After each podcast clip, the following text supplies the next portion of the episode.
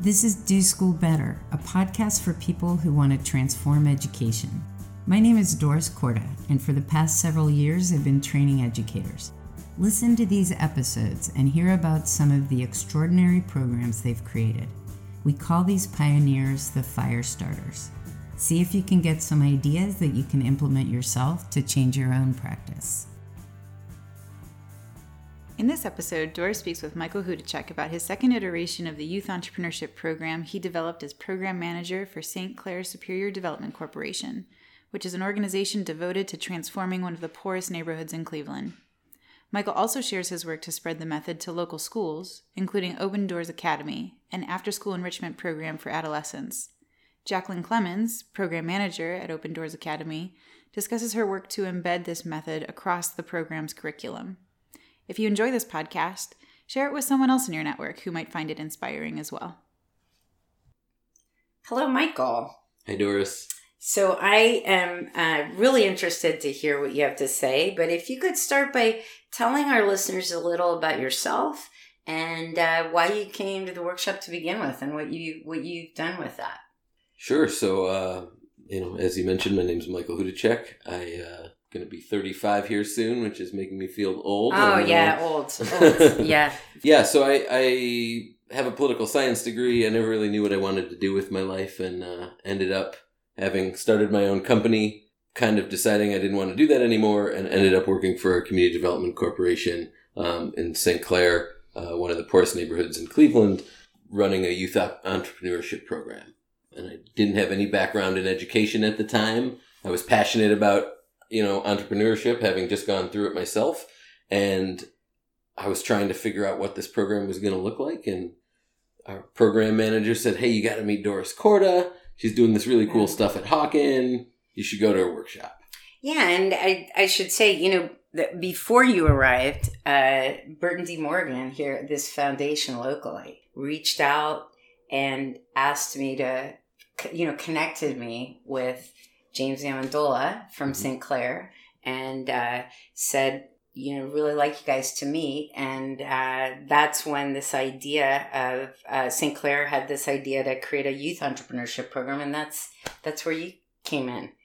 Yeah, I remember meeting you for the first time in that coffee shop, trying to tease out what your curriculum looked like and being really worried about how things were going to get set up. And like three months or so to go before we got started at this point. But again, not having a background in education or teaching entrepreneurship, just having done it myself, I was very stressed out about like the meat and potatoes of how this was going to work. That's And you said, just show up. It's going to be fine. That's right. I remember. Actually, you wanted me to give you stuff to read, and I Mhm. said, just show up. Yeah. Right? That's Yeah. right. And to, to be honest, I read just about every textbook from every other entrepreneurship course I could find I in the world. I believe it. I, I was believe on it. Amazon and eBay buying used textbooks so I could kind of figure out what was going on because if this lady's stuff isn't legit, I need to have a backup plan, right? Like the the workshops ended four days before my program was ended. That's right. So, so you came to the workshop, and four days after the workshop, your summer six weeks intense immersive entrepreneurship course for these kids was starting.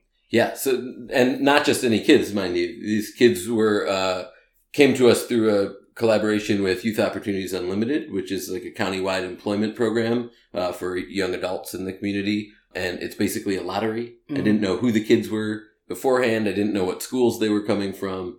Uh, we were all sort of jumping into this head first with no clue what was going on.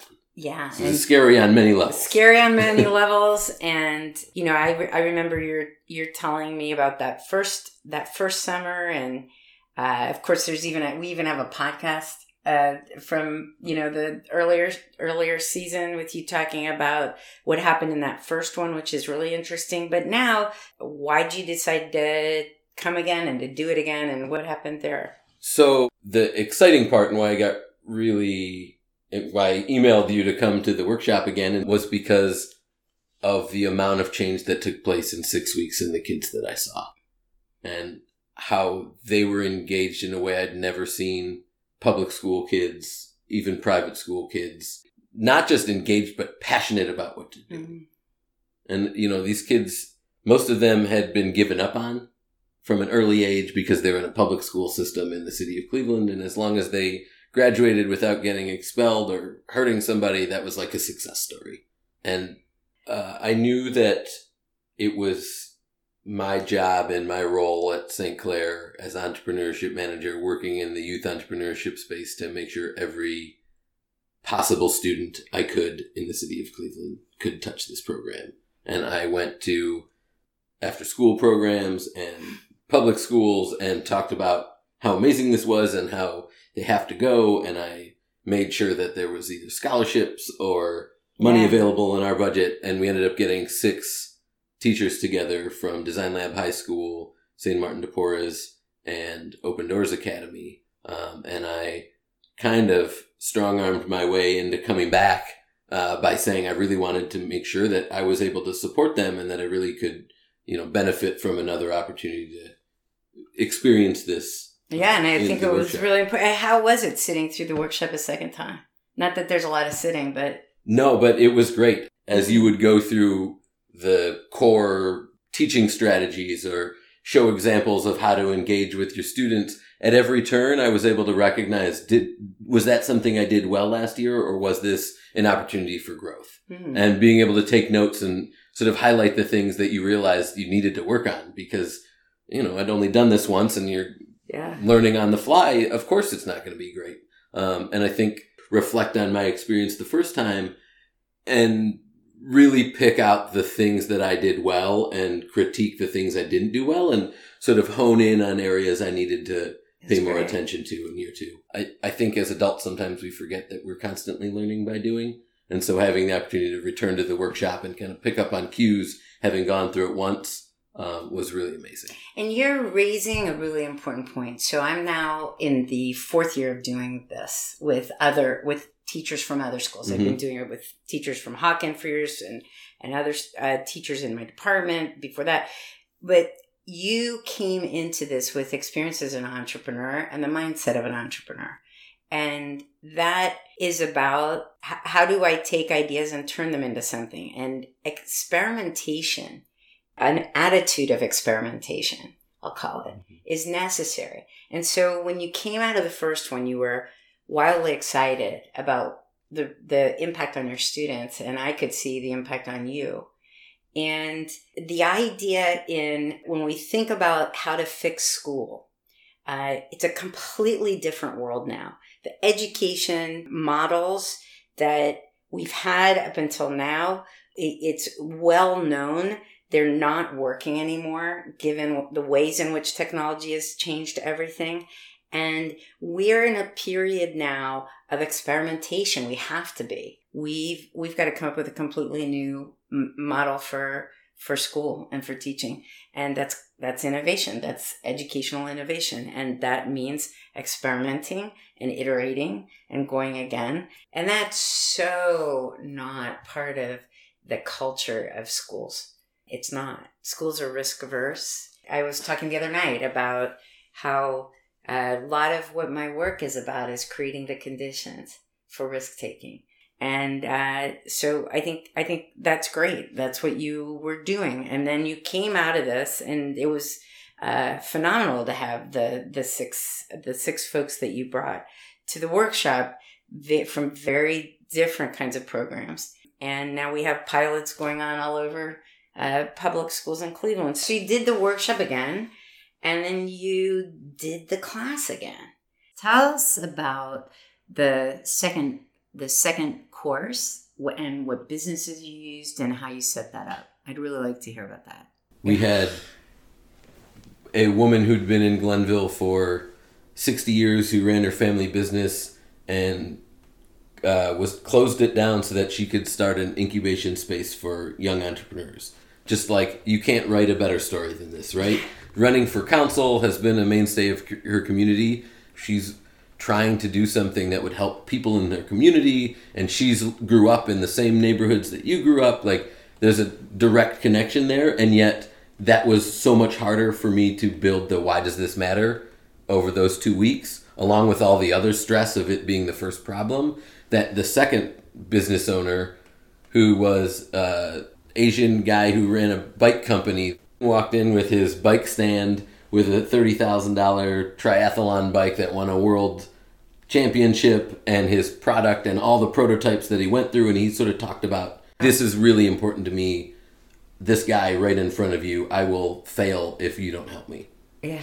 his pitch to the students was all about why he as an entrepreneur had his whole life into this product literally financially emotionally time wise everything is tied up into this and if he doesn't succeed with this his family is going to pay the price and they got that immediately Yeah. in a way that even though there was a connection on the first one that seemed so obvious to me and the end product was great but the amount of work that came out of just that connection with Brandon and why it was important to him and why what they did came back and then even the feedback that he gave was so great he was just so encouraging and was able to say man my engineers came up with these same solutions and they did the research and it was so similar like i should just fire my engineering department and just bring you guys in. And Well, and what what I don't think people who haven't seen it up close realize is the extent, the amount of work and research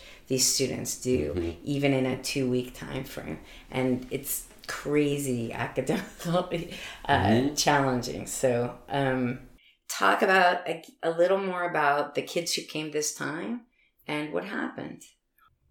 it was amazing. Um, the student outcomes were the same, just blown away at every turn. Um, the amount of growth that happens in just six weeks' time.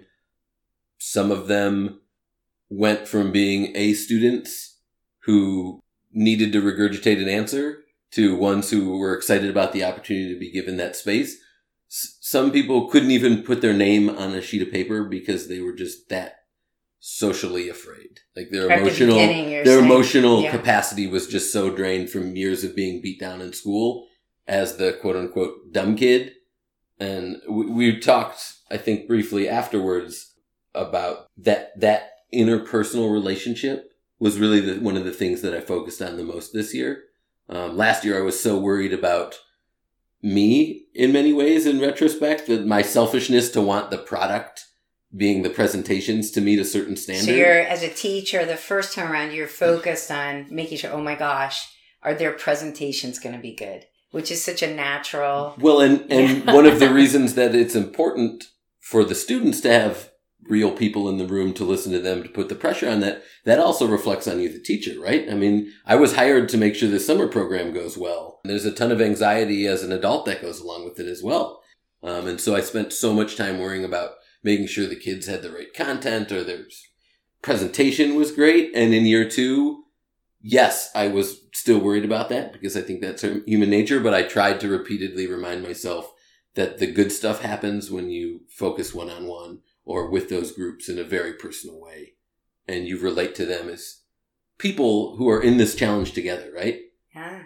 The difference, what I hear you saying, is that this time around, you really understood that the keeping the eye on the ball is not keeping the eye on making sure that they get the content so that their presentation's good, but keeping the eye on each and every individual student and the Mhm. growth and learning each one has to do.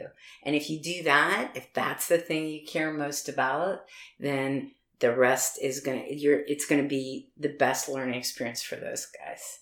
And again, all of them would say, and somewhere I have their blog posts that say this, is that they realized the value of it, even if at times it was so Brutal. difficult. They left feeling like this matters.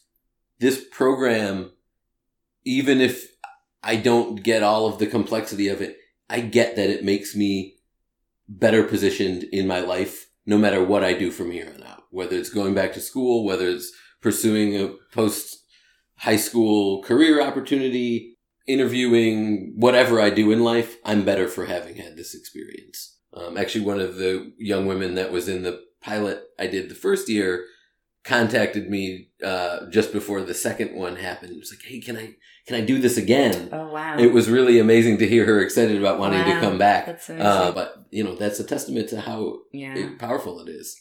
Um, and for the first time, really to have that agency to make decisions in a learning environment is really powerful for kids. It's really Um, and that was really powerful. they're working on on work that matters. Um, it's real.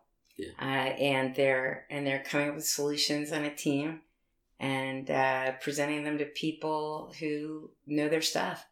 I think the importance of setting up the structure of the class in a way in which it's iterative and they can try and fail and experience that and sort of get back up, but also making sure that the problems are real and that you do your best to convey why it's important to them.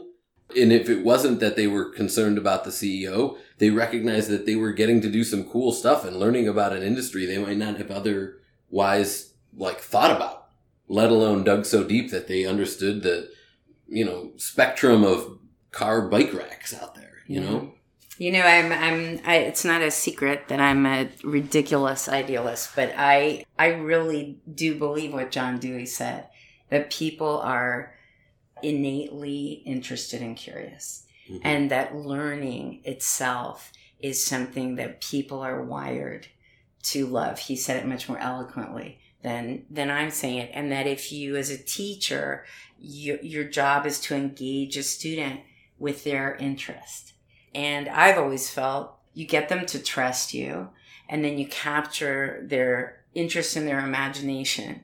The learning will come. And to, I, I think this is the first podcast I've quoted Dewey because I always hold myself back, but I can't listening to you. You know, he said, as teachers, you don't have to engage in trickery. They, they, they know when they're really engaged in the learning and they're, they're growing from that. Did, did you feel that with these guys? Uh, yeah, absolutely. And I, I think you say it all the time. It's you're stopping telling them what they need to learn and you give them the space to learn the stuff they need to learn and the, the skills to get there. Yeah. And if you create the right problem, the learning comes with it. And so I could get up there and talk about target market as much as I'm blue in the face, but until they have to explain to a CEO why they chose this product instead of the other product that they were considering, it's totally irrelevant to them. It's like a vocabulary word that they're never going to use. So, Michael, when you think about teachers taking something like this on for the first time, which is a very scary, risky thing, um, what are some of the things that you wish that, that you wish you'd understood before you were you were really nervous going in and do it the first time? Um, what were some of the things you wished you you'd understood going into the first one? I think the first one is forget what you want the kids to learn and learn more about the kids. That's slow awesome. yourself down and talk to them and have a dialogue both in teams and one on one as much as you can. If that means you talk to every kid for two minutes every day or twice a week or whatever the time allows, do it as much as you can. One, the more engaged and the more you understand them, the more they trust you and the more they're going to open up and the better the learning will be because they'll take more risks because they feel safe Mm. and it'll also get you out of your selfish concerns that they're not learning content, right? Because we as adults are always judged by the end product.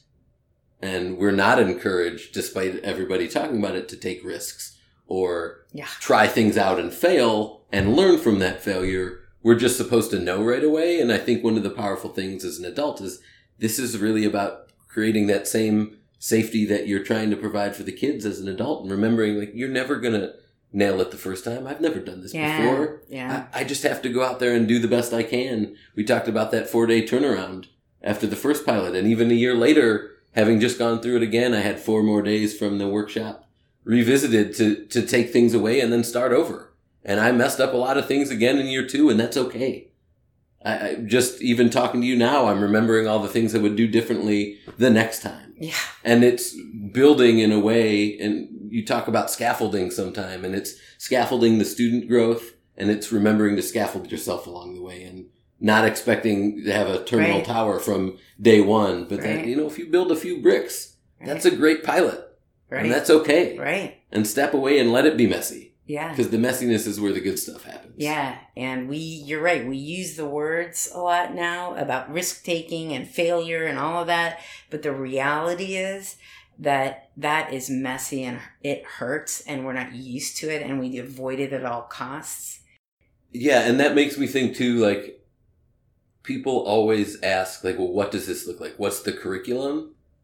And kind of the point is that it's really about what do you want the students to learn. Like you always say, like, well, what's your learning objective? Let's start there and build backwards. And no matter how many times you go to a workshop, if you don't know the box that you have to play with at your certain school or after school program, you're never going to be successful because this isn't, and life isn't about one size fits all solutions. That's right. It's really about taking the time to be thoughtful and tailor things to make Right. sure that it's the best experience you can provide today. Next year, it's going to be a little better and growing Right. organically from that. That's right. As a teacher, you need the tools, Mhm. but you're the designer Absolutely. and you, you have to know what you have on your palette. So, Michael, it's really exciting. I, it's always great to talk to you, yeah, Doris. same here. One of the educators that Michael brought with him the second time he came to the workshop was Jackie Clemens. Let's hear what she designed and what she's doing next at Open Doors Academy. So uh, I actually went to school for public health. I did my final project on homeless youth and depression and PTSD, and that is where my first job was. And there, I learned a lot, and it was really intense and definitely health oriented and um, prevention based. But I found that you know my passion was just a lot earlier. I did pre-K for a quick minute, and then I got involved with Open Doors Academy, which is middle school and high school, and that's where I've been since I've been in Cleveland. So we're an out of school enrichment program. So not a daycare, not a hangout session. Uh, we are an academically based program. We do one-on-one mentoring and coaching with the kids. We're in the different schools throughout the entire city. We are offering curriculum based work where the kids are exploring health and wellness, arts and culture, global social education, and then of course, you know, the school stuff like tutoring and homework time things like that. So I was primarily working with middle school kids and I had this opportunity over the summer to get a group of high school kids together and try this entre experience out. I had a nice small group. We started off with a nonprofit. We partnered with Negative Space and Art Gallery. And so it was tough for them to figure out where to start and even understanding the nonprofit. When we were in the initial interview with Negative Space, they were so profit oriented. When kids tend to think about business, it's like money, money, money. But it was awesome to sort of see them make that shift and really delve into understanding people wanting to do things because it's important and they're passionate about it. And the business wanted to grow and they wanted to be able to reach more kids, open up more programs, and expand their social media presence. And so the kids had to figure out how do all these things tie together? What are best practices that other that other places are doing? What are they doing well? How are they making it happen? How are they reaching a broader population? And that's what they did a lot of their research on. Traditional education that's saying, hear my voice, memorize my words, regurgitate and repeat isn't really leaving the kids much room to develop a sense of personal drive. In the real world, you don't have someone saying, okay, here's your next step.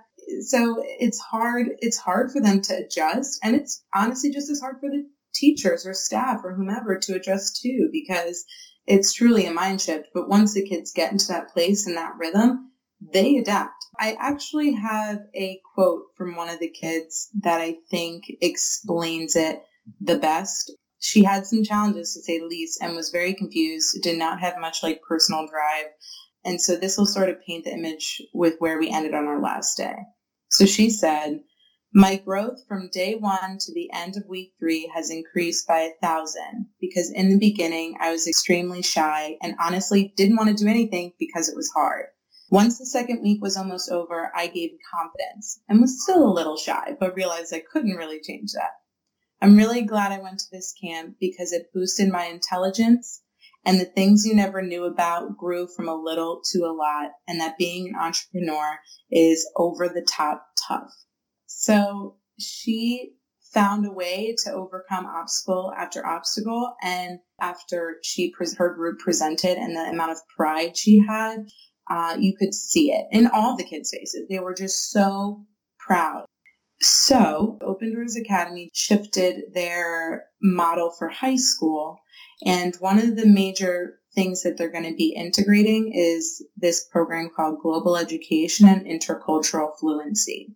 The kids will work in groups and delve into research about something that feels real to them. And then they're going to implement a solution, whether it's, you know, local right in their community or beyond.